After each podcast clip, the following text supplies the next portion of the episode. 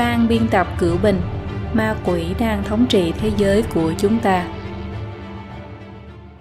chương 5 thâm nhập vào phương Tây phần 1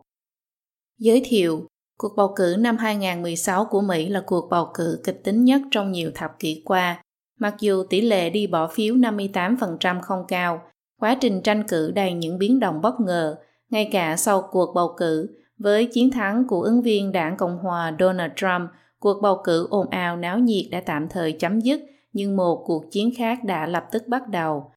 Ngoài việc rầm rộ công kích tổng thống mới đắc cử trên truyền thông, rất nhiều thành phố đã bùng nổ những cuộc diễu hành phản đối kết quả bầu cử với những khẩu hiệu như không phải tổng thống của tôi, not my president, vân vân, gọi Trump là kẻ phân biệt chủng tộc, kỳ thị giới tính, người theo chủ nghĩa bài ngoại, người của Đức Quốc xã, yêu cầu kiểm phiếu lại, thậm chí uy hiếp sẽ tố cáo luận tội. Mặc dù những người biểu tình nhiều lần tuyên bố cuộc diễu hành Thùy Y của họ là tự phát, nhưng giới nhà báo điều tra vẫn tìm thấy những chứng cứ then chốt cho thấy đằng sau hoạt động Thùy Y này là những nhóm lợi ích nhất định. Theo bộ phim tài liệu Nước Mỹ bị vây hãm cuộc nội chiến 2017, America Under Siege, Civil War 2017, do nhà nghiên cứu tại Florida Trevor Luden đạo diễn, một bộ phận chủ chốt người biểu tình là nhà cách mạng chuyên nghiệp có mối liên hệ mật thiết với các nước cộng sản và những quốc gia độc tài khác như Triều Tiên, Iran, Venezuela, Cuba. Tác phẩm của Luden còn nêu rõ vai trò của hai tổ chức xã hội chủ nghĩa Mỹ đáng chú ý là Đảng Thế giới Công nhân Chủ nghĩa Stalin, Stalinist Workers World Party và Tổ chức Xã hội Chủ nghĩa Con đường Tự do, Maoist Freedom Road Socialist Organization. Luden đã bắt đầu nghiên cứu các phong trào cộng sản từ đầu những năm 1980 và quả quyết rằng các tổ chức cánh tả đã lấy Mỹ làm mục tiêu chủ yếu để thâm nhập và lật đổ. Dưới tác động của những cá nhân giữ vị trí then chốt trong các lĩnh vực chính trị, giáo dục, truyền thông và kinh doanh của Mỹ, hình thái ý thức của xã hội Mỹ mười mấy năm qua không ngừng dịch chuyển về phía cánh tả. Chính vào lúc khắp thế giới đang ăn mừng vì thế giới tự do đã đánh bại được phe Cộng sản sau chiến tranh lạnh, thì chủ nghĩa Cộng sản lại âm thầm tiếp quản các tổ chức công của xã hội phương Tây để chuẩn bị đòn chí mạng cuối cùng. Mỹ là ngọn hải đăng của thế giới tự do, cánh vác sứ mệnh thiên phú cảnh sát thế giới. Trong hai lần đại chiến thế giới, Mỹ tham gia thay đổi cuộc diện cuối cùng của cuộc chiến. Trong cuộc chiến tranh lạnh kéo dài gần nửa thế kỷ, đứng trước nguy cơ hủy diệt của chiến tranh hạt nhân, Mỹ đã kìm hãm thành công khối Xô Viết cho đến khi giải thể chế độ Cộng sản Liên Xô và Đông Âu. Hơn 200 năm trước, những nhà lập quốc của Mỹ đã có tầm nhìn xa trông rộng, dựa trên nghiên cứu về truyền thống tín ngưỡng và triết học của phương Tây, sau khi phân tích và thảo luận kỹ lưỡng, đã viết nên những tài liệu kinh điển bất hủ trong chính trị học, đó là tuyên ngôn độc lập và hiến pháp Hoa Kỳ.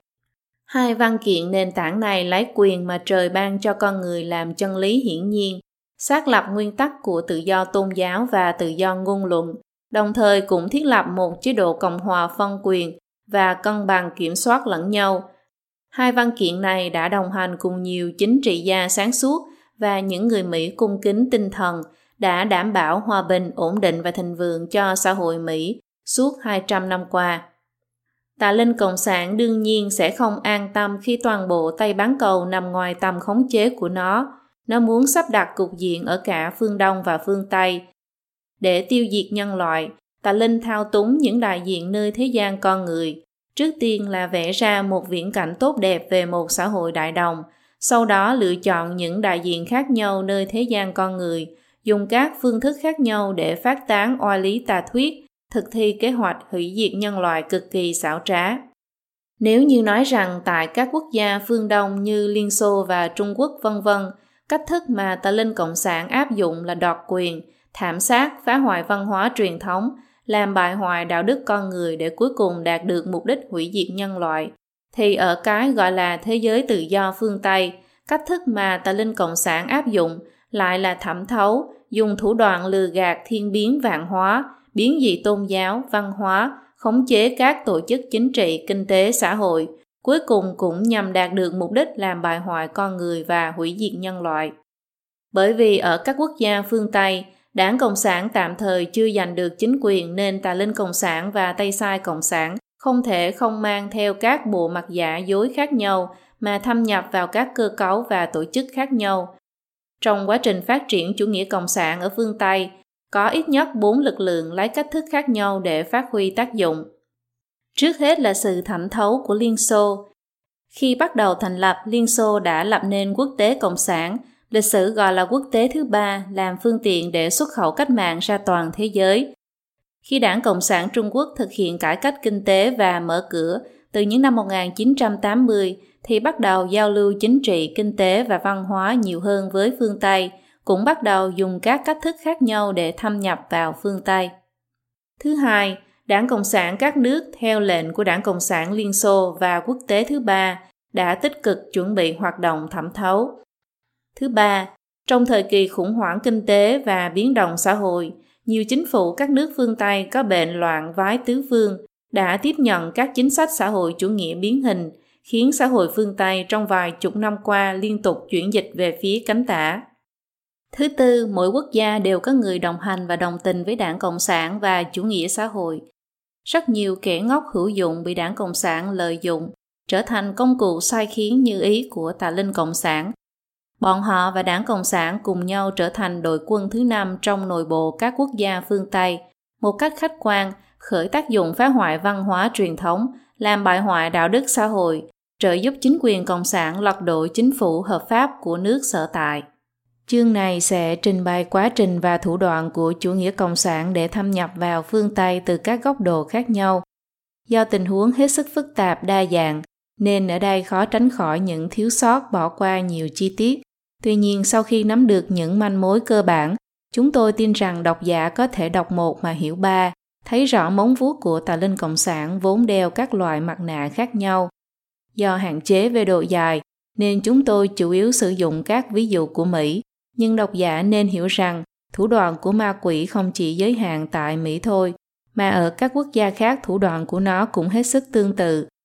Chương này cũng sẽ tóm lược tác động của chủ nghĩa cộng sản đối với châu Âu. Mục 1. Chủ nghĩa cộng sản bạo lực và chủ nghĩa cộng sản phi bạo lực.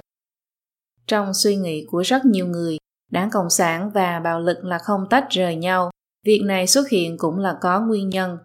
Từ xưa đến nay, đảng Cộng sản không hề tránh né việc nói đến bạo lực.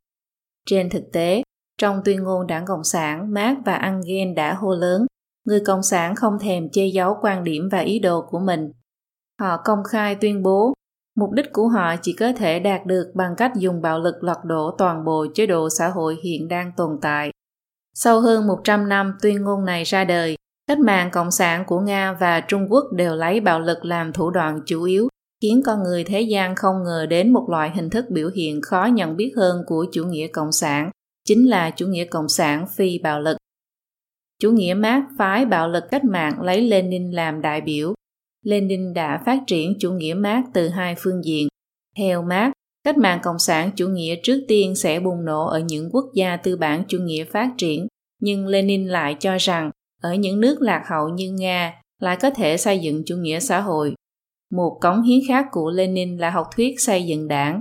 Lenin cho rằng giai cấp công nhân không thể tự phát sản sinh ý thức giai cấp và yêu cầu làm cách mạng, nhất thiết phải từ bên ngoài mà đưa yêu cầu làm cách mạng vào giai cấp công nhân.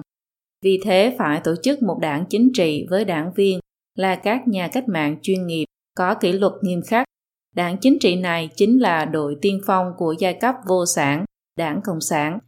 Bản chất thật của học thuyết xây dựng đảng của Lenin là lấy các tổ chức băng đảng và chủ nghĩa khủng bố gắn vào học thuyết chính trị kinh tế của Marx, thiết kế ra một con đường lừa dối, thực hiện chủ nghĩa cộng sản dựa vào bạo lực và che đậy sự thật. Vào năm thứ hai sau khi Marx chết năm 1884, hội Fabian của Anh ra đời, lấy phương thức tiệm tiến để thực hiện chủ nghĩa xã hội. Tên của hội Fabian bắt nguồn từ tên của vị tướng La Mã cổ đại Quintus Fabius Maximus Verrucosus nổi tiếng nhờ chuyến thuật chạy trốn trì hoãn. Biểu tượng của hội Fabian là một con chó sói đội lốt cừu.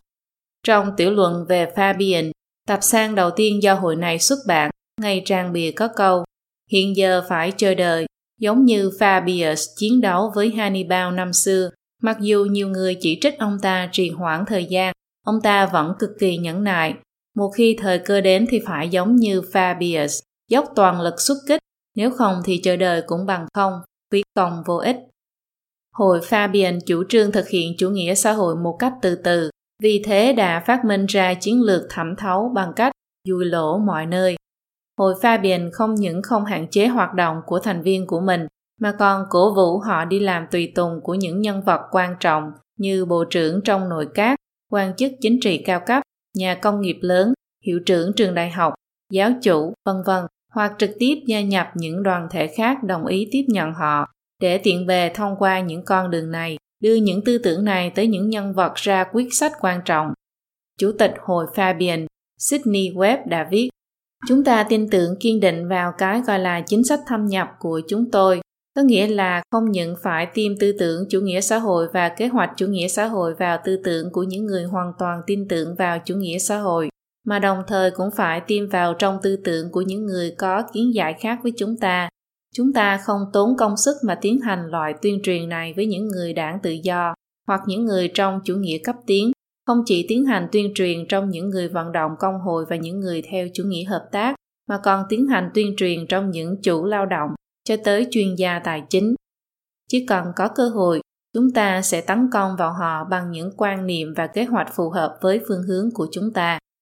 Trong những thành viên của hội Fabian có rất nhiều phần tử thanh niên trí thức Họ đi khắp nơi diễn thuyết, xuất bản sách, tạp chí, sổ tay, có ảnh hưởng rất lớn trong xã hội.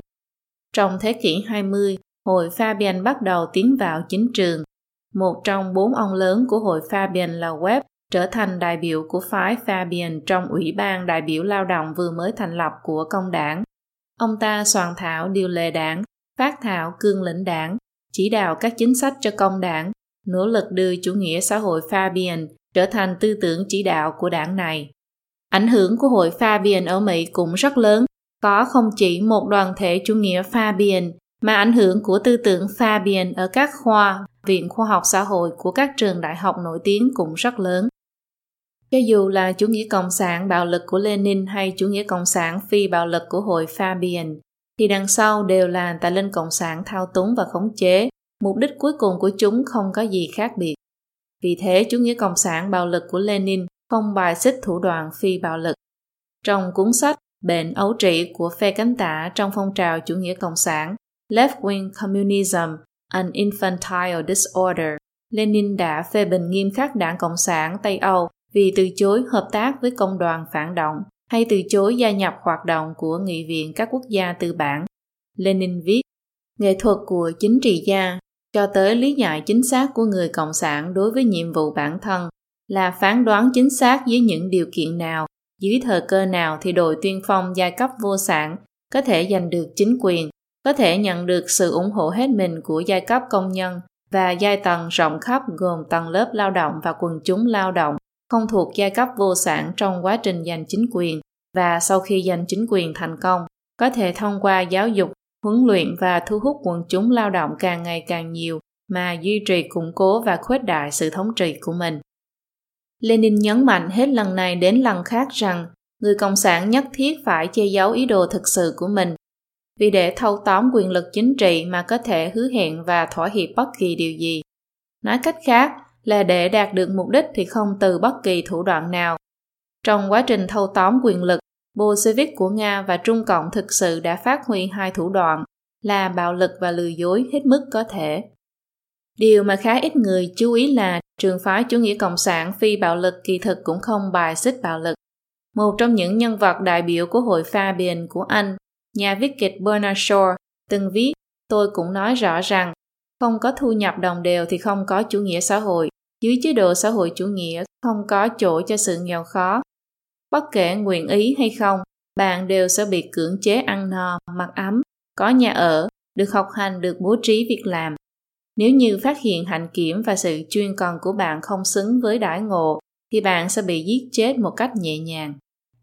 Hội Fabian giỏi ngụy trang đã tuyển chọn được Bernard Shaw giỏi ăn nói, che đậy mục đích thực sự của chủ nghĩa xã hội phi bạo lực một cách thân thiện dễ nghe. Chỉ đến sau cùng mới lộ ra bộ mặt hung tàn trong thời kỳ chủ nghĩa cộng sản ở các quốc gia phương Tây vận động mạnh mẽ, phân tử đảng Cộng sản và các loại tổ chức công khai vì để áp chế những ngôn luận bất đồng mà kích động mê hoặc thanh niên tạo nên một bầu không khí khủng bố, khiến ai cũng cảm thấy bất an.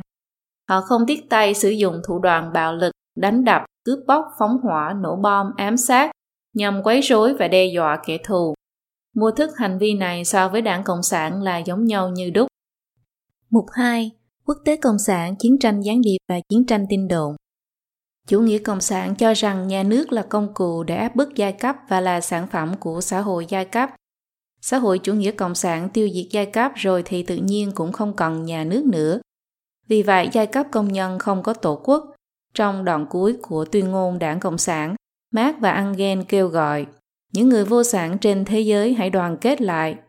Sau khi đảng Bolshevik do Lenin lãnh đạo thành lập nhà nước xã hội chủ nghĩa đầu tiên trên thế giới ở Nga, đã nhanh chóng thiết lập quốc tế cộng sản. Nhiệm vụ của nó là xuất khẩu cách mạng, khởi động một cuộc cách mạng xã hội chủ nghĩa trên phạm vi toàn thế giới và lật đổ chính quyền hợp pháp ở các quốc gia, thiết lập chế độ độc tài chuyên chính của giai cấp vô sản trên toàn thế giới. Đảng Cộng sản Trung Quốc thành lập năm 1921 thuộc về chi bộ Viễn Đông của quốc tế thứ ba.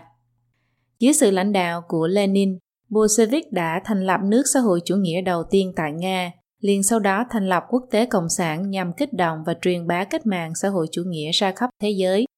Mục đích của Liên Xô và quốc tế cộng sản là lật đổ chính quyền hợp pháp của mỗi nước trên thế giới, rồi thiết lập một chế độ chuyên chính vô sản xã hội chủ nghĩa trên toàn thế giới. Năm 1921, chi bộ Viễn Đông của quốc tế cộng sản đã thành lập Trung Cộng mà sau này giành được quyền cai trị ở Trung Quốc vào năm 1949. Thực tế không chỉ Trung Cộng mà Đảng Cộng sản các quốc gia trên thế giới cũng đều nghe theo quốc tế Cộng sản, nhận tiền trợ cấp và huấn luyện của nó. Đảng Cộng sản Liên Xô cũng dựa vào sự hậu thuẫn của đế quốc khổng lồ đó mà tùy ý chiêu mộ các phần tử tích cực hoạt động từ khắp nơi trên thế giới và huấn luyện họ trở thành nhà cách mạng chuyên nghiệp để thực hiện các hoạt động lật đổ tại quốc gia của họ. Đảng Cộng sản Mỹ được thành lập vào năm 1919 là một tổ chức tuân theo quốc tế Cộng sản và Đảng Cộng sản Liên Xô cùng dạng như vậy. Trong gần 100 năm lịch sử, mặc dù Đảng Cộng sản Mỹ chưa bao giờ trở thành một đảng lớn sở hữu nhiều đảng viên, nhưng vẫn đang phát huy sức ảnh hưởng tương đối lớn ở Mỹ. Họ sử dụng các thủ đoạn linh hoạt và đa dạng, cấu kết với các đoàn thể cực đoan và các phần tử cực đoan trong xã hội Mỹ, thâm nhập vào các phong trào công nhân, phong trào học sinh, giáo hội, thậm chí là chính phủ Mỹ. Tiến sĩ Fred Schwartz, người tiên phong trong phong trào chống cộng ở Mỹ đã chỉ ra một cách sắc bén rằng cố gắng đánh giá ảnh hưởng của đảng Cộng sản từ số người của nó cũng giống như xác định thân tàu có an toàn hay không bằng cách so sánh diện tích của lỗ thủng và diện tích của phần bề mặt hoàn hảo. Một lỗ thủng này cũng đủ để làm cho toàn bộ con tàu chìm đắm. Lý luận của chủ nghĩa cộng sản là số ít người có kỷ luật khống chế và chỉ huy lý luận người khác. Một người nắm giữ vị trí nhạy cảm có thể khống chế và thao túng hàng ngàn người. Trong nội bộ chính phủ Mỹ thời chiến tranh thế giới lần thứ hai, có rất nhiều điệp viên Liên Xô từ lâu đã không còn là bí mật. Tuy nhiên, bởi vì nỗ lực chống cộng sản của thượng nghị sĩ Joseph McCarthy vào năm 1954 bị dập tắt, truyền thông, giới chính trị, giới học thuật cánh tả hợp lực che giấu nên các chứng cứ có liên quan vẫn không lọt được vào tầm nhìn của công chúng. Trong những năm 1990, chính phủ Mỹ công bố hồ sơ về Nona mà Cục Tình báo Mỹ đã phá giải được mã điện báo tuyệt mật trong những năm 1940 trước khi chiến tranh thế giới lần thứ hai kết thúc. Mã điện báo mật tiết lộ rằng có ít nhất 300 điệp viên đang làm việc cho Liên Xô trong nội bộ chính phủ Mỹ, còn việc có bao nhiêu người dưới quyền chỉ huy của họ thì không thể biết được. Một số gián điệp giữ chức vụ cao trong chính phủ Roosevelt và có quyền truy cập vào các thông tin nhạy cảm tuyệt mật. Một số lại có thể lợi dụng quyền hạn của mình để tác động đến đường hướng chính sách của Mỹ. Trong đó có Thứ trưởng Bộ Tài chính Harry Dexter White, quan chức Bộ Ngoại giao Alger Hicks và vợ chồng Julius và Ethel Rosenberg sau này bị xử tử bằng ghế điện vì gửi bí mật quân sự và công nghệ hạt nhân cho Liên Xô, vân vân. Vì hồ sơ về Nona chỉ công bố phần nổi của tảng băng chìm nên cuối cùng có bao nhiêu tài liệu cơ mật của chính phủ Mỹ được tiết lộ cho Liên Xô thì vẫn chưa biết được. Nhưng quan trọng hơn là nhiều gián điệp Liên Xô này nắm giữ vị trí cao và có cơ hội phát huy sức ảnh hưởng rất to lớn đến các quyết sách quan trọng trong chính phủ Mỹ. Tại hội nghị hết sức quan trọng ở Giao Tà trước khi chiến tranh thế giới lần thứ hai kết thúc, cố vấn Alger Hiss của Tổng thống Franklin D. Roosevelt đóng vai trò quan trọng trong các việc quan trọng như đưa ra quyết định xử lý lãnh thổ sau chiến tranh, trao đổi tù binh và soạn thảo hiến chương Liên Hợp Quốc, vân vân. Còn Harry Dexter White lại là một trong những trợ lý mà Bộ trưởng Tài chính Henry Morgenthau Jr. tin cậy nhất, tham gia hoạch định rất nhiều chính sách quan trọng, là nhà thiết kế chính của hội nghị Bretton Woods, có vai trò xác lập trật tự kinh tế sau chiến tranh và là một trong những nhân vật chính đứng sau việc sáng lập Quỹ tiền tệ quốc tế IMF và Ngân hàng Thế giới World Bank. Chính White đã thúc giục quốc dân đảng bổ nhiệm ký triều đỉnh, đảng viên ngầm của Trung Cộng, vào chức vụ cao cấp của Bộ Tài chính Trung Quốc vào năm 1941 và chính người này đã giúp chính phủ quốc dân đảng đưa ra cải cách kim viên bản, tức của cải cách tiền tệ tai hại, khiến chính phủ quốc dân đảng mất hết tín nhiệm, tạo bàn đạp cho sự nổi lên của Trung Cộng. Một số nhà sử học tin rằng do ảnh hưởng của gián điệp Xô Viết và phần tử thân Cộng sản trong nội chiến giữa quốc dân đảng và Trung Cộng sau những năm 1940 mà Mỹ ngừng viện trợ quân sự cho quốc dân đảng. Đây là một trong những nguyên nhân trọng yếu khiến quốc dân đảng mất Trung Quốc đại lục vào tay Trung Cộng. Một số học giả như M. Stanton Evans nhấn mạnh rằng tác động đến chính sách mới là tác dụng trọng yếu nhất của các điệp viên Liên Xô. Whittaker Chambers, một tình báo của Liên Xô và là thành viên Đảng Cộng sản Mỹ, đã viết những vị trí mà người của nước đối địch chiếm cứ khiến họ không chỉ có thể lấy được tài liệu mà còn có thể ảnh hưởng đến chính sách ngoại giao của nước sở tại, khiến nó có lợi cho kẻ địch số một của quốc gia. Việc này không chỉ thể hiện trong một số thời khắc đặc thù, mà còn thể hiện trong số lượng lớn những quyết định được đưa ra hàng ngày. Yuri Bezmenov, bí danh là Thomas Schumann, một điệp viên KGB của Liên Xô cũ đã đào thoát thành công khỏi Liên Xô sang phương Tây vào năm 1970, đã tiết lộ trong các cuốn sách và các bài diễn giảng của mình về các thủ đoạn bí mật nhằm lật đổ phương Tây. Besmenov chỉ ra rằng nhiều người phương Tây bị ảnh hưởng bởi các phim gián điệp kiểu James Bond, tin rằng thủ đoạn lật đổ phương Tây của Liên Xô cũng là thông qua gián điệp để đánh cắp thông tin, đánh sập cầu đường, nhưng điều này lại cách xa sự thật. Chỉ có 10% đến 15% nhân lực và tài nguyên của KGB được phân bổ vào hoạt động gián điệp truyền thống. Một lượng lớn nhân lực và tài nguyên được sử dụng vào việc thâm nhập và lật đổ hình thái ý thức. Desmainer phân tích chi tiết về quá trình và chiến lược, lĩnh vực và thủ đoạn của chiến lược lật đổ. Nhìn chung, việc lật đổ được chia thành 4 giai đoạn. Giai đoạn đầu gây ra suy đồi văn hóa và đạo đức ở các quốc gia đối địch.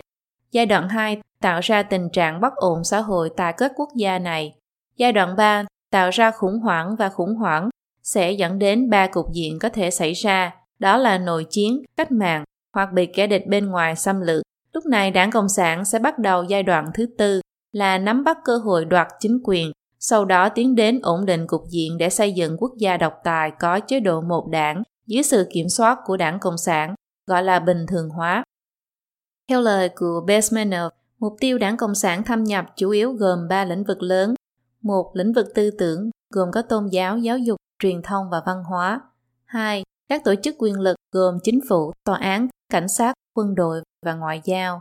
3. Hoạt động xã hội gồm gia đình và cộng đồng, y tế, quan hệ giữa người thuộc các sắc tộc khác nhau, quan hệ giữa tầng lớp lao động và tư bản. Besmanov lấy khái niệm bình đẳng làm ví dụ để giải thích việc đảng Cộng sản thâm nhập thông qua văn hóa như thế nào, từng bước gây ra rối loạn xã hội, từ đó tạo ra thời cơ cách mạng.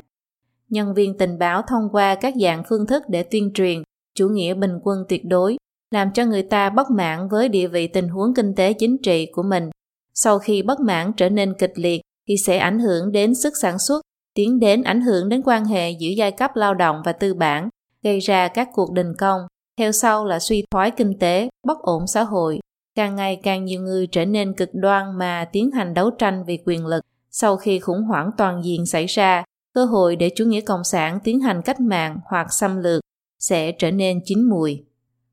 Ion Mihai Bachaba, cựu quan chức tình báo hàng đầu của Cộng sản Romani, đã trốn sang Mỹ vào năm 1978, tiết lộ một cách toàn diện sách lược của chế độ Cộng sản ở Đông Âu và Liên Xô cũ trong việc phát động chiến tranh tâm lý và cuộc chiến tin đồn quy mô lớn với phương Tây. Ion Mihai Bachaba nhấn mạnh rằng mục đích của cuộc chiến tin đồn là sau khi cải biến hệ thống tham chiếu mà dân chúng dùng để xem xét vấn đề, tâm lý bị sửa đổi rồi, thì cho dù một người đối diện với sự thật cũng không thể chấp nhận và hiểu được nó và trở thành kẻ ngốc hữu dụng. Besmenov nói giai đoạn đầu lật đổ hình thái ý thức thường cần mất 15 đến 20 năm, đó cũng chính là thời gian một thế hệ tiếp thu giáo dục. Giai đoạn 2 từ 2 đến 5 năm, giai đoạn 3 chỉ còn 3 đến 6 tháng. Trong bài phát biểu năm 1984, ông ta đã nói rằng giai đoạn đầu đã hoàn thành và hiệu quả của nó vượt xa sự tưởng tượng của chính quyền Liên Xô. Theo lời tự thuật của rất nhiều quan chức tình báo và điệp viên của Liên Xô cũ, cũng như các nghiên cứu giải mật các hồ sơ lưu trữ sau chiến tranh lạnh, chiến thuật thâm nhập của Liên Xô cũ là động lực thúc đẩy chủ yếu đằng sau phong trào chống văn hóa phương Tây những năm 1960 của thế kỷ 20. Năm 1950, Thượng nghị sĩ Joseph McCarthy bắt đầu phơi bày sự thâm nhập của chủ nghĩa cộng sản vào chính phủ và xã hội Mỹ. Nhưng 4 năm sau, Thượng viện bỏ phiếu không tán thành, nỗ lực loại bỏ chủ nghĩa cộng sản trong nội bộ chính phủ Mỹ bị bỏ dở giữa chừng. Đó là lý do quan trọng cho sự xuống dốc nhanh chóng của Mỹ. Hàng loạt vấn đề như sự thâm nhập hình thái ý thức của chủ nghĩa cộng sản không thuận theo việc Liên Xô tan rã và chiến tranh lạnh kết thúc mà suy giảm. Chẳng hạn như, nhiều năm qua McCarthy bị các chính khách và truyền thông cánh tả phỉ bán. Đến nay, chủ nghĩa McCarthy trở thành đồng nghĩa với bức hại chính trị, cho thấy cánh tả đã nắm giữ quyền lãnh đạo hình thái ý thức một cách chắc chắn. Khi một nhà bình luận chính trị phái bảo thủ Mỹ nhớ lại hàng thập kỷ, những anh hùng chống chủ nghĩa cộng sản như McCarthy ở Mỹ bị đàn áp và bôi nhọ đã trở thành một trào lưu. Ông nói, phong trào bài Mỹ là một bộ phận hữu cơ cấu thành nên toàn bộ thế giới quan của cánh tả những người theo chủ nghĩa tự do đấu tranh đến cùng cho quyền lợi của những người ngoại tình, người làm nghề mại dâm, những người ủng hộ quyền phá thai, tội phạm và những người theo chủ nghĩa cộng sản. Bọn họ theo bản năng ủng hộ tình trạng vô chính phủ, chống lại nền văn minh. Điều mà lập trường của những người chủ nghĩa tự do không thể tránh khỏi chính là trở thành phản bội. Mục 3. Từ chính sách mới của Roosevelt đến chủ nghĩa tiến bộ vào ngày thứ Năm đen tối ngày 24 tháng 10 năm 1929, thị trường cổ phiếu của New York sụp đổ, khủng hoảng lan rộng từ tài chính ngân hàng đến toàn bộ nền kinh tế. Không có quốc gia lớn nào của phương Tây may mắn tránh khỏi, tỷ lệ thất nghiệp tăng lên đến hơn 25%. Tổng số người thất nghiệp trên toàn thế giới vượt quá 30 triệu người. Ngoại trừ Liên bang Xô Viết, tỷ lệ sản xuất công nghiệp bình quân của các quốc gia công nghiệp chủ yếu giảm 27%. Vào đầu năm 1933, sau khi Roosevelt nhậm chức được 100 ngày đã liên tục công bố rất nhiều dự luật xoay quanh các chủ đề giúp giải quyết khó khăn, hồi phục cải cách nhằm tăng thêm sự can dự trực tiếp hoặc gián tiếp của chính phủ đối với nền kinh tế. Quốc hội đã đề xuất ra đạo luật ngân hàng khẩn cấp, luật điều tiết nông nghiệp, đạo luật phục hồi công nghiệp quốc gia, luật an ninh xã hội. Sau khi Thế chiến thứ hai bùng nổ, Chính sách mới New Deal của Roosevelt về cơ bản đã kết thúc, nhưng một số chế độ hoặc cơ cấu từ thời kỳ chính sách mới vẫn còn phát huy ảnh hưởng cho đến nay. Số lệnh mà Tổng thống Roosevelt đã ban hành vượt quá tổng số lệnh mà tất cả tổng thống sau ông ban hành trong thế kỷ 20. Nhưng mãi đến cuối những năm 1930, tỷ lệ thất nghiệp ở Mỹ vẫn không giảm xuống dưới hai con số. Kể từ khi có chính sách mới của Roosevelt, chính phủ Mỹ đã bắt đầu đi theo con đường thu thuế cao, chính phủ lớn chủ nghĩa can thiệp. Trong tác phẩm Lời nói dối lớn, vạch trần gốc rễ phát xít Đức của cánh tả Mỹ của mình năm 2017, nhà tư tưởng phái bảo thủ Denis de Souza đã chỉ ra rằng đạo luật phục hồi quốc gia là một chính sách quan trọng nhất của Roosevelt, cũng là trung tâm của chính sách mới. Về cơ bản, đạo luật này đã giống lên hồi chuông báo tử cho thị trường tự do của Mỹ.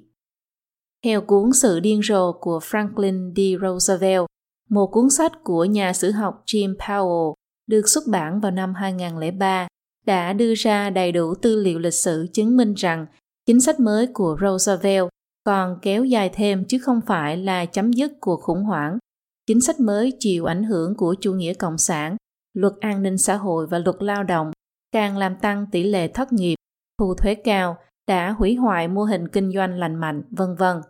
Chủ nhân giải Nobel Kinh tế học Milton Friedman ca ngợi cuốn sách này là vô cùng xác thực và không còn nghi ngờ gì là Powell đã chứng minh chính sách mới gây trở ngại cho việc phục hồi kinh tế khỏi cơn suy thoái, kéo dài và tăng thêm thất nghiệp, chuẩn bị điều kiện cho một chính phủ có quyền can thiệp hơn và tốn kém hơn. Vào năm 1963, Tổng thống Lyndon Johnson nhậm chức sau khi Tổng thống Kennedy bị ám sát. Trong bài phát biểu nhà nước liên bang năm 1964, ông đã khởi động phong trào tuyên chiến với đói nghèo và xã hội vĩ đại. Trong một thời gian ngắn, Johnson đã ban hành một loạt sắc lệnh của Tổng thống, đưa ra hàng loạt luật, thành lập các cơ quan chính phủ mới, mở rộng các chương trình phúc lợi, tăng thuế và nhanh chóng mở rộng quyền hạn của chính phủ. Điều thú vị là các biện pháp điều hành của Tổng thống Johnson giống hệt cuốn sách cương lĩnh mới của Đảng Cộng sản Mỹ được xuất bản năm 1966. Tổng bí thư Đảng Cộng sản Mỹ Gus Hall giải thích cương lĩnh này như sau. Thái độ của Đảng Cộng sản đối với xã hội vĩ đại có thể khái quát bằng một câu ngạn ngữ cổ, đồng sàng dị mộng. Người trong Đảng Cộng sản chúng ta ủng hộ xã hội vĩ đại đến từng hành động bởi vì giấc mơ của chúng ta là xã hội chủ nghĩa. Cái mà họ gọi là đồng sàng là chính sách xã hội vĩ đại. Mặc dù cùng ủng hộ hành động của xã hội vĩ đại, nhưng ý nguyện ban đầu của chính phủ Johnson là để cải thiện chế độ dân chủ, còn đảng Cộng sản Mỹ là để từng bước đưa Mỹ tiến vào xã hội chủ nghĩa. Hai phong trào xã hội vĩ đại và cuộc chiến chống đói nghèo gây ra ba hậu quả nghiêm trọng nhất gia tăng sự ý lại của người dân vào phúc lợi. Càng ngày càng nhiều người trẻ tuổi khỏe mạnh từ chối làm việc và chính sách phúc lợi khiến gia đình tan vỡ nhanh chóng hơn. Ví dụ như chính sách phúc lợi chăm sóc gia đình đơn thân, hậu quả thực tế là khuyến khích ly hôn, sinh con trước hôn nhân và sinh con ngoài giá thú. Theo số liệu thống kê, vào năm 1940, tỷ lệ sinh ngoài hôn nhân chiếm 3,8% toàn bộ trẻ sơ sinh, con số này đến năm 1965 là 7,7%. Trong vòng 25 năm sau cải cách xã hội vĩ đại, vào năm 1990, con số này đã tăng lên đến 28% và tăng lên đến 40% vào năm 2012. Sự tăng vỡ của các gia đình gây ra hàng loạt hệ lụy xã hội như gánh nặng tài chính cực lớn cho chính phủ, tỷ lệ tội phạm tăng vọt, giáo dục gia đình suy thoái, một nhà mấy đời không cách nào thoát khỏi nghèo khó, tư tưởng không làm mà hưởng trở nên thâm căn cố đế, từ đó tạo thành đội quân tự nguyện thất nghiệp vân vân. Ngài Alexander Fraser Tyler, nhà sử học người Scotland nói, chế độ dân chủ không thể trở thành một hình thái chính phủ lâu đời. Một khi dân chúng phát hiện ra rằng họ có thể thông qua bỏ phiếu để chọn ra ứng cử viên có thể giúp họ lấy được nhiều quyền lợi nhất từ quốc khố thì chế độ dân chủ sẽ kết thúc. Hầu hết các cử tri sẽ luôn bầu cho ứng cử viên hứa hẹn dành cho họ nhiều thứ tốt nhất từ tài chính công. Việc này cũng khiến cho chế độ dân chủ sụp đổ do chính sách tài chính lỏng lẻo, cuối cùng bị chế độ độc tài thay thế. Có câu ngàn ngữ rằng, từ tiết kiệm thành hoang phí thì dễ, mà từ hoang phí thành tiết kiệm thì khó. Sau khi dân chúng trở nên ỷ lại vào phúc lợi rồi, nếu chính phủ muốn giảm số lượng và chủng loại phúc lợi, thì có thể nói là khó hơn lên trời. Nhà nước phúc lợi trở thành một bệnh chính trị của các quốc gia Tây phương, khiến rất nhiều chính trị gia và các học giả không thể làm được gì. Sau những năm 1970, phái cực tả đã từ bỏ những ngôn ngữ cách mạng, khiến người dân Mỹ cảnh giác và thay thế bằng chủ nghĩa tiến bộ và chủ nghĩa tự do, mang màu sắc trung lập hơn – người đọc sống ở các quốc gia cộng sản nhất định là không xa lạ gì với tiến bộ tiến bộ vẫn luôn bị đảng cộng sản sử dụng như ẩn ngữ cho chủ nghĩa cộng sản. Ví dụ như phong trào tiến bộ là đề cập đến phong trào chủ nghĩa cộng sản phần tử tri thức tiến bộ là đề cập đến phần tử thân cộng sản hoặc dứt khoát là đảng viên ngầm.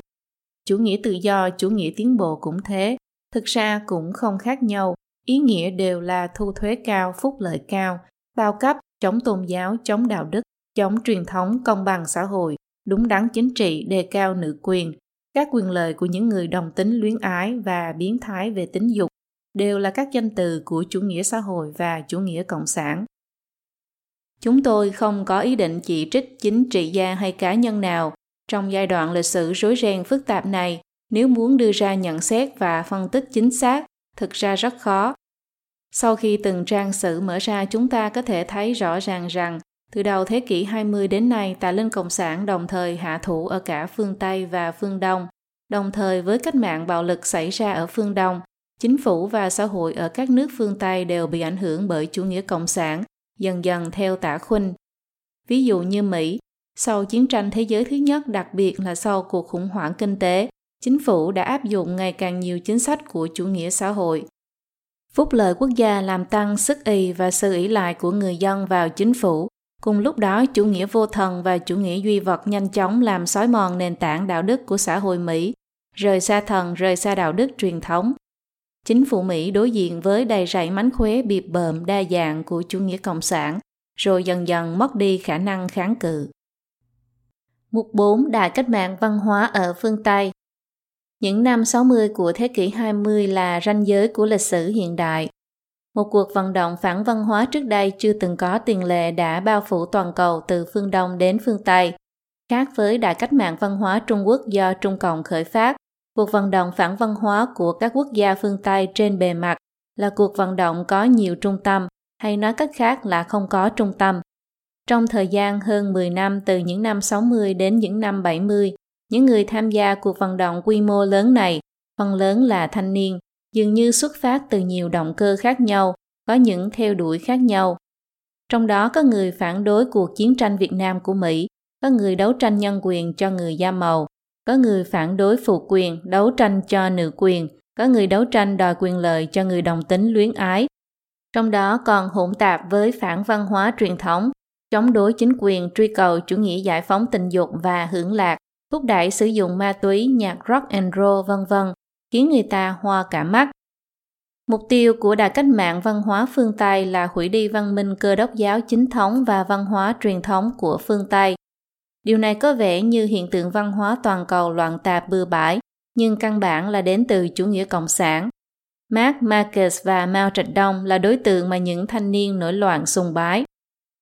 Herbert Marcus là thành viên quan trọng của phái Frankfurt, một nhóm trí thức theo chủ nghĩa Marx là thành viên của Viện Nghiên cứu Xã hội của Đại học Goethe ở Frankfurt, Đức. Năm 1923, Viện nghiên cứu này vừa mới thành lập đã cất nhắc tên gọi Viện Nghiên cứu Chủ nghĩa Marx vì để che tai mắt người khác, bèn đặt một cái tên trung tính là Viện Nghiên cứu Xã hội. George Lucas, một trong những người sáng lập phái Frankfurt, một người Hungary theo chủ nghĩa Marx, có câu nói nổi tiếng ai có thể cứu chúng ta khỏi nền văn minh phương Tây. Marcus đã phát triển câu nói này như sau. Phương Tây đã phạm vào tội diệt chủng đối với mỗi một nền văn minh và văn hóa mà nó tiếp xúc.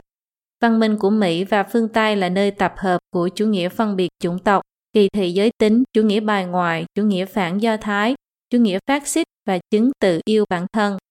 Xã hội Mỹ là áp bức con người là tà ác, không xứng đáng để thành tâm cống hiến sức lực.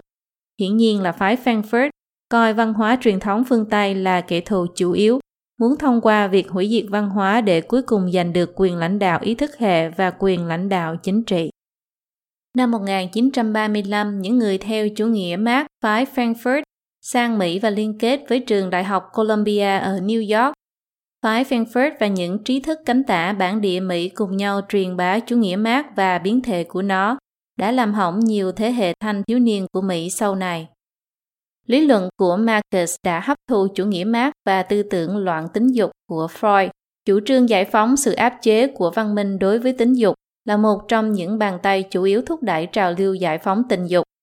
Marcus cho rằng nếu muốn đạt được tự do và giải phóng, tất phải xóa bỏ sự tiết chế quá mức của xã hội chủ nghĩa tư bản đối với bản năng con người. Vì thế tất phải phản đối tất cả các tôn giáo và đạo đức trật tự và quyền lực truyền thống, biến xã hội thành utopia, tức là một xã hội không tưởng có thể hưởng lạc vô độ mà không phải làm việc. Tác phẩm tiêu biểu của Marcus, Ái dục và văn minh, chiếm một vị trí quan trọng trong số lượng khổng lồ các tác phẩm của phái Frankfurt. Điều này có hai nguyên nhân.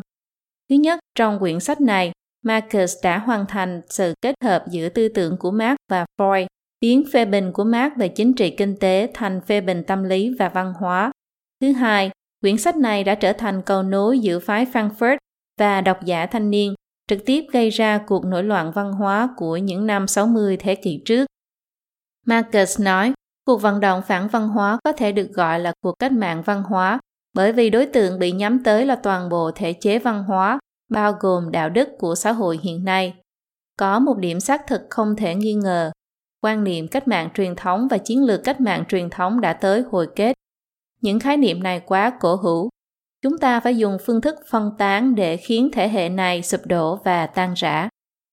Số thanh niên nổi loạn có thể đọc hiểu lý luận gian thâm rắc rối của phái Frankfurt thì chẳng được bao nhiêu, nhưng những ý chính của tư tưởng của Marcus lại rất đơn giản rõ ràng, phản truyền thống, chống đối chính quyền, phản đạo đức. Chìm đắm trong tình dục, ma túy, nhạc rock and roll không kiềm chế, hãy làm tình, đừng chiến tranh. Chỉ cần nói không với tất cả quyền lực và khuôn phép thì đã được tính là tham gia vào sự nghiệp cách mạng cao thượng. Loại cách mạng từ cảm thấy mình là tốt đẹp này, rẻ tiền và dễ thực hiện biết mấy. Chẳng trách những thanh niên thời ấy chạy theo như vịt. Điều nhất thiết phải nhấn mạnh là mặc dù rất nhiều thanh niên nổi loạn là tự phát, nhưng rất nhiều lãnh đạo sinh viên cấp tiến nhất thuộc hàng ngũ tiên phong của phong trào này lại chịu sự huấn luyện và thao túng của chủ nghĩa cộng sản quốc tế, trong đó có các lãnh đạo tổ chức sinh viên đấu tranh vì xã hội dân chủ, được huấn luyện ở Cuba. Các cuộc biểu tình của sinh viên là do các đoàn thể chủ nghĩa cộng sản trực tiếp tổ chức và xúi dục. Từ tổ chức sinh viên đấu tranh vì xã hội dân chủ đã phân hóa ra phe cực tả, người dự báo thời tiết Weatherman. Năm 1969, phe cực tả này đã tuyên bố mâu thuẫn giữa nhân dân cách mạng châu Á, châu Phi, châu Mỹ Latin và chủ nghĩa đế quốc do Mỹ đứng đầu là mâu thuẫn chủ yếu của thế giới hiện nay. Sự phát triển của mâu thuẫn này đang thúc đẩy sự đấu tranh của nhân dân toàn thế giới phản đối chủ nghĩa đế quốc Mỹ và tay sai của nó. Đây là lời của nhân vật quyền lực số 2 của Trung Cộng, Lâm Bưu, trong loạt bài viết mang tên Chiến tranh nhân dân thắng lợi vạn tuế. Cũng như đại cách mạng văn hóa đã gây ra sự phá hoại không thể cứu vãn đối với Trung Quốc và xã hội, sự sụp đổ của văn hóa xã hội phương Tây do cuộc vận động phản văn hóa cũng khiến người ta kinh tâm động phách như thế. Thứ nhất, nó biến văn hóa ngoài lề, văn hóa hạ lưu, văn hóa biến dị trở thành văn hóa chủ lưu, Giải phóng tình dục, ma túy, nhạc rock and roll nhanh chóng ăn mòn quan niệm đạo đức của thanh thiếu niên, bồi dưỡng họ thành lực lượng ăn mòn tiềm ẩn phản thần, phản truyền thống và phản xã hội. Thứ hai, nó đã tạo ra tiền lệ cho cách mạng đường phố, nuôi dưỡng phương thức tư duy phản xã hội, phản Mỹ rộng rãi, đã tạo nên tiền lệ cho cách mạng đường phố sau này. Ba, sau khi cách mạng đường phố thập niên 60 của những người trẻ tuổi bị thất bại, họ vào đại học, vào viện nghiên cứu, hoàn thành học vị thạc sĩ, tiến sĩ, sau đó bước vào giới chủ lưu Mỹ, đưa thế giới quan và giá trị quan của chủ nghĩa Mác vào giáo dục, truyền thông, chính trị, công thương, phát động một cuộc cách mạng phi bạo lực nhằm quét sạch xã hội Mỹ. Sau thập niên 80 của thế kỷ trước, hầu hết các phương tiện truyền thông, các trường đại học cao đẳng và Hollywood đã trở thành đại bản doanh của cánh tả. Khi Tổng thống Reagan còn tại chức, trong giới chính trị đã có xu thế hơi đảo ngược trào lưu này, nhưng từ thập niên 90 trở đi lại tiếp tục chuyển hướng về hướng phía tả và đạt đến đỉnh điểm vào những năm gần đây. Mục năm Phong trào hòa bình phản chiến và phong trào dân quyền Trong tiểu thuyết 1984 của George Orwell, một trong bốn bộ của Châu Đại Dương là Bộ Hòa bình, cơ quan giám sát các vấn đề quân sự, nhiệm vụ của bộ này là phát động chiến tranh cái tên khá hài hước này thực ra có ý nghĩa sâu sắc. Khi sức mạnh của mình không bằng quân địch, sách lược tốt nhất là tuyên bố nguyện vọng hòa bình. Khi muốn phát động chiến tranh, cách che đậy tốt nhất là dương cao cành ô liu, biểu tượng hòa bình. Không chỉ Liên Xô và các quốc gia cộng sản khác sử dụng những sách lược này vô cùng thành thạo. Cho đến hôm nay, chủ nghĩa cộng sản quốc tế vẫn hay sử dụng danh nghĩa này làm công cụ chủ yếu để thâm nhập vào phương Tây, làm tê liệt và tấn công nhân dân của thế giới tự do. Hội đồng Hòa bình Thế giới được thành lập vào năm 1948. Joliet Curie, Chủ tịch đầu tiên của tổ chức này là nhà vật lý người Pháp, đảng viên Đảng Cộng sản Pháp. Tại thời điểm kết thúc chiến tranh thế giới lần thứ hai, Mỹ vẫn là nước duy nhất phát triển thành công bom nguyên tử. Sau thất bại lớn trong Thế chiến thứ hai, Liên Xô ra sức thúc đẩy hòa bình thế giới như một thủ đoạn để giảm áp lực của phương Tây. Hội đồng Hòa bình Thế giới do Ủy ban Hòa bình Xô Viết thuộc Đảng Cộng sản Liên Xô trực tiếp kiểm soát. Tổ chức này rêu rao khắp thế giới rằng Liên Xô là quốc gia yêu hòa bình và lên án Mỹ là kẻ gây chiến số một thế giới, là kẻ thù của hòa bình. Mikhail Suslov, lãnh tụ hệ tư tưởng và là quan chức cấp cao của Liên Xô tung hô khẩu hiệu đấu tranh vì hòa bình mà sau này trở thành một uyển ngữ của Liên Xô. Trong một bài tiểu luận tuyên truyền năm 1950, Soslov viết Phong trào chống chiến tranh cho thấy ý chí và nguyện vọng của quần chúng khắp nơi đối với việc bảo vệ hòa bình và phòng chống quân xâm lược đẩy nhân loại xuống vực thẳm của một cuộc thảm sát khác. Nhiệm vụ lúc này là biến ý chí của quần chúng thành hành động cụ thể, thiết thực nhằm đẩy lùi kế hoạch và biện pháp của bè lũ kích động chiến tranh người Mỹ gốc Anh. Liên Xô đã nuôi dưỡng một lượng lớn các tổ chức, đoàn thể như Hội Liên hiệp Thanh niên Thế giới, Hội Liên hiệp Công đoàn Thế giới, Hội Liên hiệp Phụ nữ Quốc tế, Hiệp hội Nhà báo Quốc tế Liên đoàn Thanh niên Dân chủ Thế giới, Hiệp hội các nhà khoa học thế giới, vân vân, với chức năng phối hợp chặt chẽ với Hội đồng Hòa bình Thế giới. Hòa bình Thế giới trở thành trận địa tuyến đầu của cuộc chiến dư luận của chủ nghĩa cộng sản, nhắm vào thế giới tự do. Hội đồng Hòa bình Thế giới thực sự là một tổ chức ngoại vi của quốc tế cộng sản. Năm 1982, Vladimir Bukovsky, một người chống Xô Viết lỗi lạc viết, những người thuộc thế hệ trước chắc vẫn còn nhớ những cuộc diễu hành biểu tình và thỉnh nguyện những năm 1950. Giờ đây, việc toàn bộ chiến dịch đó là do Moscow tổ chức, tiến hành và tài trợ thông qua cái gọi là Quỹ Hòa bình và Hội đồng Hòa bình Thế giới do Liên Xô chi phối chẳng còn là bí mật nữa. Năm 1961, Tổng bí thư Đảng Cộng sản Liên Xô Nikita Khrushchev nói, mỗi ngày đều phải lôi kéo nhiều người hơn tham gia vào cuộc đấu tranh đòi hòa bình. Lá cờ hòa bình giúp chúng ta khiến quần chúng đoàn kết xung quanh chúng ta. Dương cao lá cờ này, chúng ta sẽ thu được nhiều thắng lợi hơn. Họ bí thư đảng Cộng sản Mỹ lập tức đáp lại, cần phải mở rộng cuộc đấu tranh vì hòa bình, khiến nó thăng cấp, thu hút nhiều người hơn nữa, biến nó trở thành vấn đề nóng của mỗi cộng đồng, mỗi đoàn thể nhân dân, mỗi công đoàn, mỗi giáo hội, mỗi gia đình, mỗi con đường, mỗi nơi tụ tập quần chúng, vân vân. Có ba cao trào trong phong trào hòa bình phản chiến trong thời kỳ chiến tranh lạnh. Lần đầu tiên xuất hiện vào đầu những năm 1950,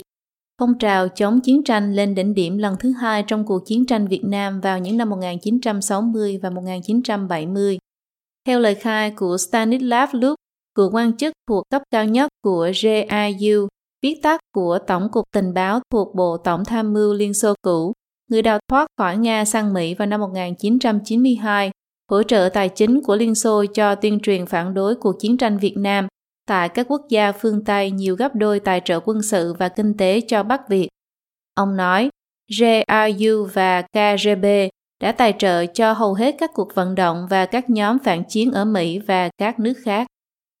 Ronald radish một người từng theo chủ nghĩa Mác, từng hoạt động trong phong trào phản đối cuộc chiến tranh Việt Nam đã thừa nhận rằng ý đồ thực sự của phong trào phản chiến từ trước đến nay không phải là để kết thúc chiến tranh mà là lợi dụng tâm lý phản chiến để tạo ra một cuộc vận động xã hội chủ nghĩa mới cho cách mạng trong nội bộ Mỹ. Cao trào thứ ba của phong trào phản chiến xảy ra vào đầu những năm 1980 khi Mỹ triển khai tên lửa hạt nhân tầm trung ở Tây Âu. Mặc dù phong trào phản đối hạt nhân ở châu Âu yêu cầu cả Liên Xô và Mỹ đồng thời hạn chế vũ khí hạt nhân, nhưng Liên Xô chưa bao giờ tuân thủ bất cứ hiệp ước quốc tế nào. Một nghiên cứu của Ủy ban Tư pháp thuộc Thượng viện Mỹ vào năm 1955 đã phát hiện rằng trong 38 năm kể từ khi thành lập, Liên Xô đã ký kết gần 1.000 hiệp định song phương hoặc đa phương với các quốc gia trên thế giới và vi phạm gần như tất cả các cam kết trong các hiệp định này.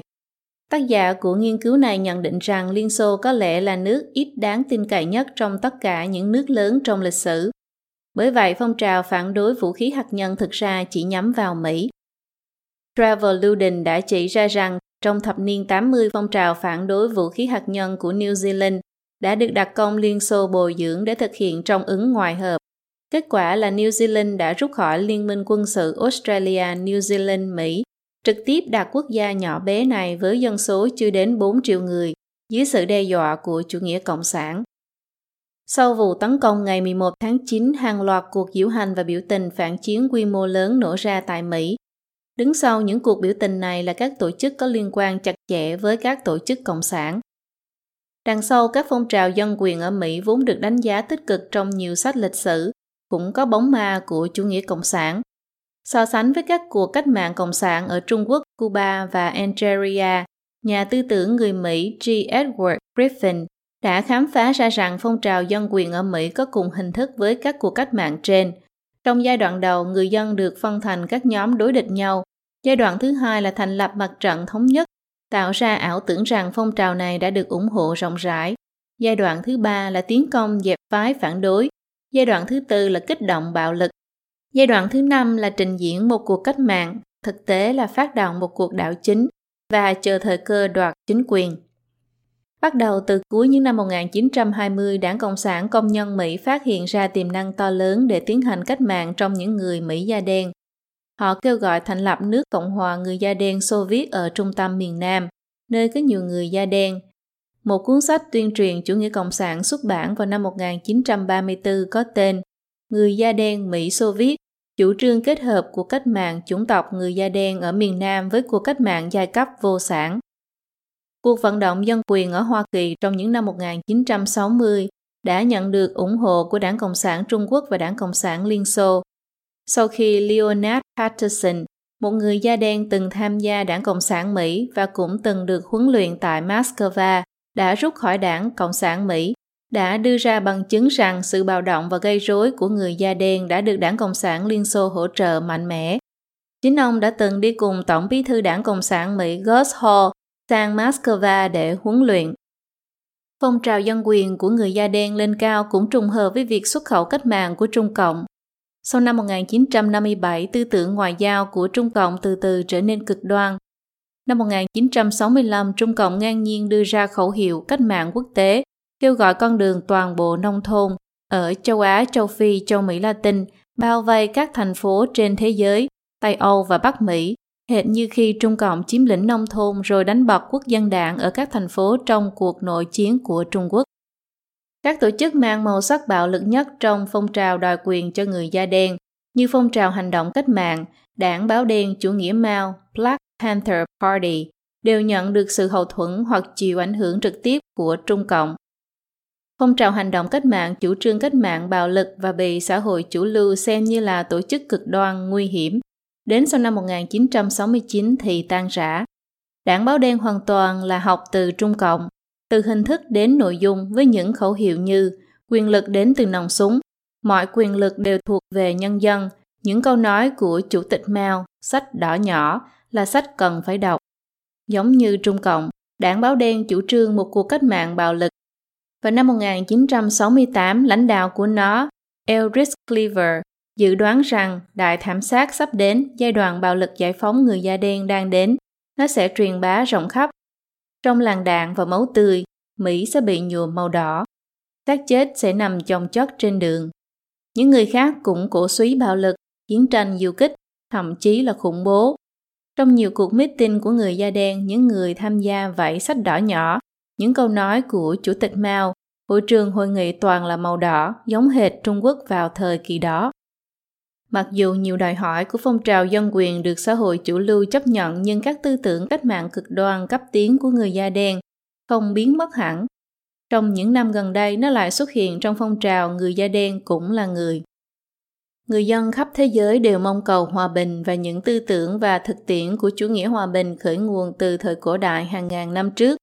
Từ thế kỷ 20 đến nay cũng có nhiều người giàu tình thương và có tầm nhìn xa đã vất vả bôn ba để tiêu trừ đi hiểu lầm và thù địch giữa các quốc gia.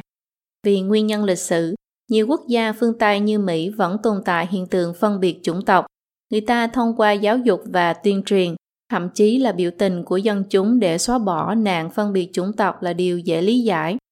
Tà linh Cộng sản lợi dụng các xu hướng tư tưởng và mâu thuẫn ma sát tồn tại trong xã hội để kích động thù hận, kích bác ly gián gây ra bạo lực, lừa gạt và lôi kéo rất nhiều dân chúng vốn ban đầu không có ác ý.